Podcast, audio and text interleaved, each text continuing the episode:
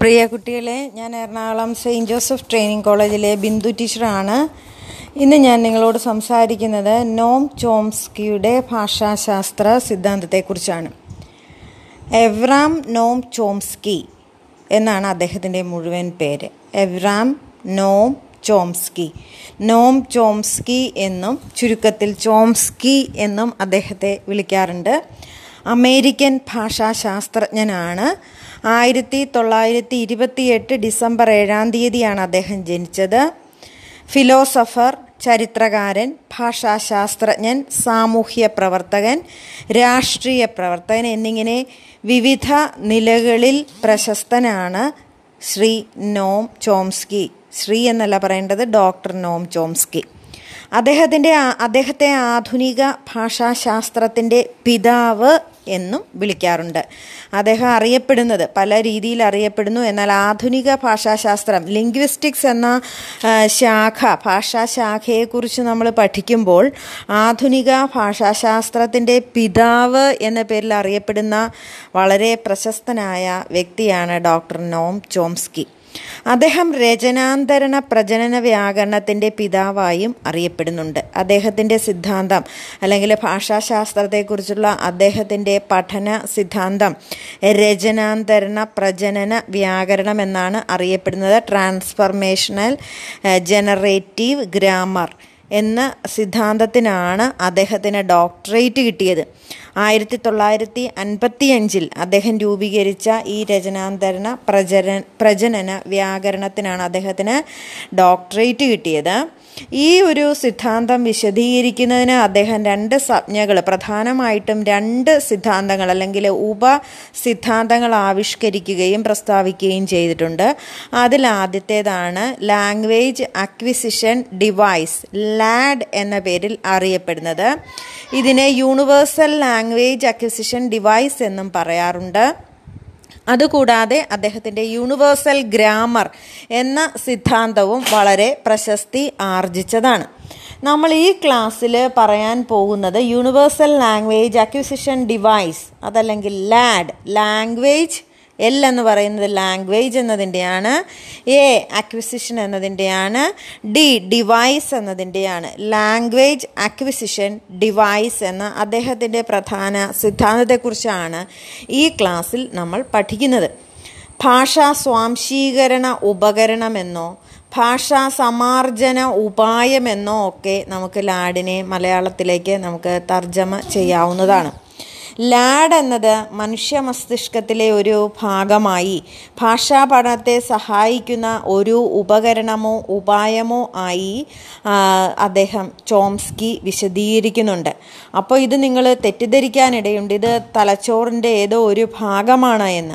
എന്നാൽ തീർച്ചയായിട്ടും ഇതൊരു പ്രത്യേക അവയവമല്ല. അവയവമായി നാം മനസ്സിലാക്കണം എന്ന് ചോംസ്കി പറയുമ്പോൾ തന്നെ ഇത് അദ്ദേഹത്തിന്റെ സൈദ്ധാന്തികമായ ഒരു ആശയമാണ്. ഒരു തിയറിറ്റിക്കൽ കോൺസെപ്റ്റ് ആണ് എന്ന് നിങ്ങൾ തിരിച്ചറിയേണ്ടതുണ്ട്.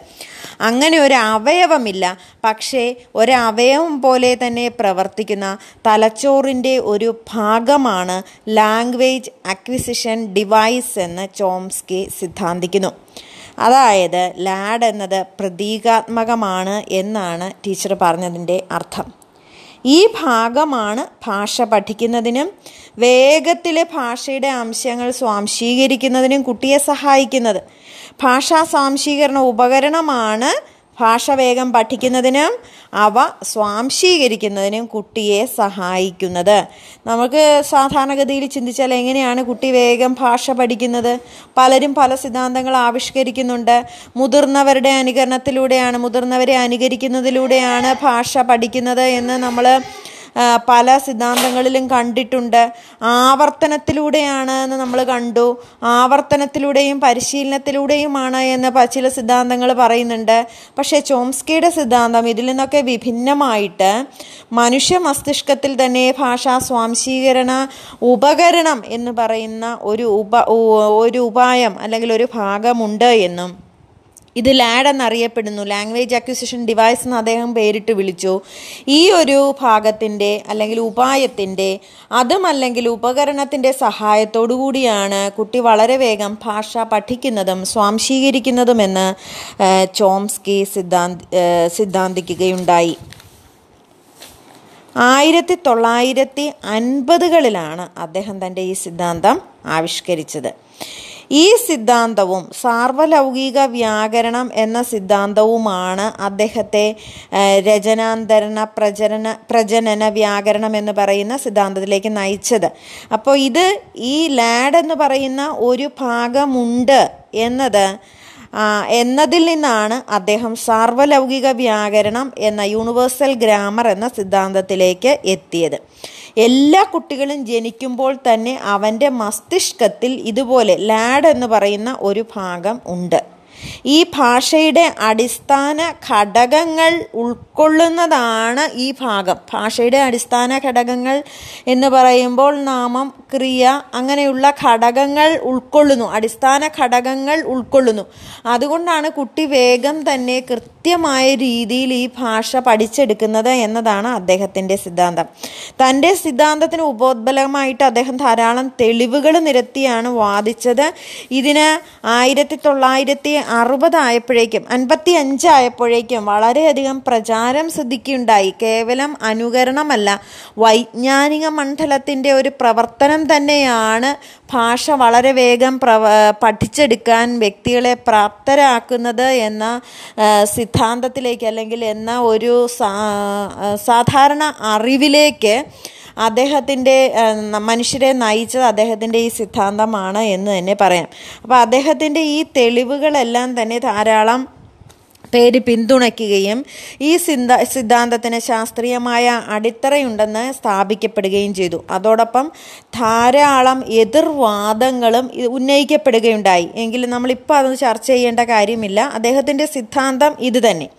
അപ്പോൾ എല്ലാ ഭാഷയുടെയും അടിസ്ഥാന ഘടകം ഒന്നു തന്നെയാണെന്നാണ് അദ്ദേഹത്തിന്റെ പ്രധാനമായ ഈ ലാഡ് തിയറിയിൽ പറയുന്ന മറ്റൊരു കാര്യം. എല്ലാ ഭാഷയുടെയും ബേസിക് സ്ട്രക്ചർ ഘടനാപരമായിട്ട് എല്ലാ ഭാഷകളും ഒന്നു തന്നെയാണ് എന്ന സിദ്ധാന്തം അദ്ദേഹം രൂപം അദ്ദേഹത്തിന്റെ സിദ്ധാന്തത്തിന് അദ്ദേഹം രൂപം കൊടുക്കുകയുണ്ടായി. അതായത് നാമം ക്രിയ കർമ്മം എന്നിങ്ങനെയുള്ള അടിസ്ഥാന ആശയങ്ങൾ എല്ലാ ഭാഷയിലും ഉണ്ട്. ഈ ഘടകങ്ങൾ തിരിച്ചറിയുമ്പോൾ അല്ലെങ്കിൽ ഓരോ ഭാഷയും വ്യത്യസ്തമായ ഭാഷകൾ പഠിക്കുമ്പോൾ കുട്ടി വളരെ വേഗം ഈ ഘടകങ്ങൾ തിരിച്ചറിയുകയും കൃത്യമായ രീതിയിൽ ഭാഷ പ്രയോഗിക്കാനായിട്ട് കേൾക്കുന്നുണ്ട് കുട്ടി. അനുകരിക്കാൻ ശ്രമിക്കുന്നുണ്ട് കുട്ടി. അതൊന്നും നമുക്ക് തള്ളിക്കളയാൻ പറ്റുന്നില്ലെങ്കിൽ പോലും എങ്ങനെയാണ് വളരെ വേഗം ഇത് സാധ്യതമാകുന്നത്? അത് ഈ ലാഡിന്റെ കൂടി തന്നെയാണെന്നാണ് ചോംസ്കി പറയുക. അടിസ്ഥാന ഘടന ഒന്ന് തന്നെ ആയതുകൊണ്ടാണ് കുട്ടി മലയാളവും ഇംഗ്ലീഷും അല്ലെങ്കിൽ മറ്റൊരു ഭാഷ മറ്റേതൊരു ഭാഷയും വളരെ വേഗം പഠിച്ചെടുക്കുന്നത് എന്നതാണ് അദ്ദേഹത്തിന്റെ സിദ്ധാന്തം. അപ്പോൾ ഈ ഘടനകൾ തിരിച്ചറിഞ്ഞു കഴിഞ്ഞാൽ കുട്ടികൾ ഇവ ഏത് ഭാഷയാണെങ്കിലും ഇവ പ്രയോഗിക്കാനായിട്ട് വളരെ വേഗം കുട്ടി ശേഷി നേടും. ഭാഷയിൽ പ്രാവീണ്യം നേടുന്നതിന് മുൻപ് തന്നെ മുതിർന്നവർ സംസാരിക്കുമ്പോൾ അതിൽ തെറ്റുകളുണ്ടെങ്കിൽ ഇപ്പോൾ കൊച്ചുകുട്ടികൾ വീട്ടിലുള്ളവർക്കറിയാം ആദ്യം ആദ്യം അവരത് അനുകരിച്ചാൽ ക്രമേണ അവർ മുതിർന്നവർ പറയുന്നതിനെ തിരുത്തി അവർ പറയുന്നതായിട്ട് നമ്മുടെ ശ്രദ്ധയിൽപ്പെടുന്നുണ്ട്. അതിന് കാരണം എന്താണ്? കൊച്ചു വ്യാകരണം പഠിച്ചിട്ടാണോ?